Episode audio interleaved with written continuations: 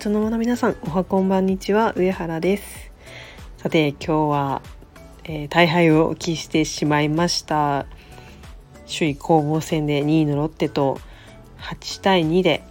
負けてしまいました。はい、これで いってんご ゲーム差になってしまいました。まあね、まあ、こういう時もありますね。こっちが負けてにいが勝つみたいなことは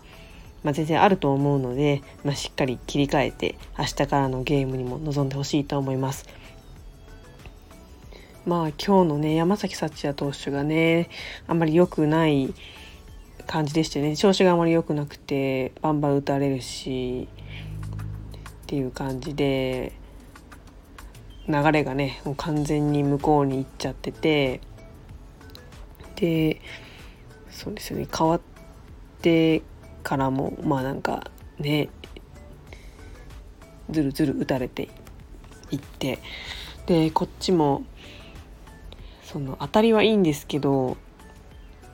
こう守ってる人の正面だったりとか、まあ、コースがよろしくなくて、まあ、全然打線がつながらなくてっていう感じで、もうこのままはちたいゼロで完封負けしちゃうんかなって思ってたんですよ。で今年オリックスってなんかよん、ごかいぐらいしか完封負けしてないらしくて、あのー、すごいチーム他の球団の中でもまあ少ない数らしくて、で、まあ、この大事な時期にね、そのただでさえ少ない完封負けをここで喫してしまうのかってちょっと辛いなと思ったんですけど、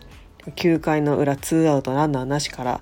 えー、紅林選手が、まあ、ポテンヒットですね、復帰スタメン復帰したんですけど、ね、ラッキーなヒットで出塁して、でその後ですよ、もう杉本選手ラオウラオウのホームランです。ツーランホームランで、まあ、なんとか完封負けは逃れたっていう感じで、なんでしょうね、結構なんだろうな、こ見ている側オリックス側からしたらなんかちょっと明日へつながりそうな、ちょっと勢いのあるちょっとね盛り上がった場面だったなって思います。まあこれが、まあ、明日の伏線になってくれればいいんですけどね。はい、で明日の先発が、えー、ロッテが佐々木朗希投手で、オリックスが宮城大弥投手で、まあ、ね、若いふたりの、まあ、注目されるまあ、投げ合いとなると、まあ、言われています。まあ、もちろんその首位攻防戦という意味でも注目される試合ではあるんですけど、まあね、この若いふたりが投げ合うっていうのでもまた違った注目のされ方もすると思うので、まあね、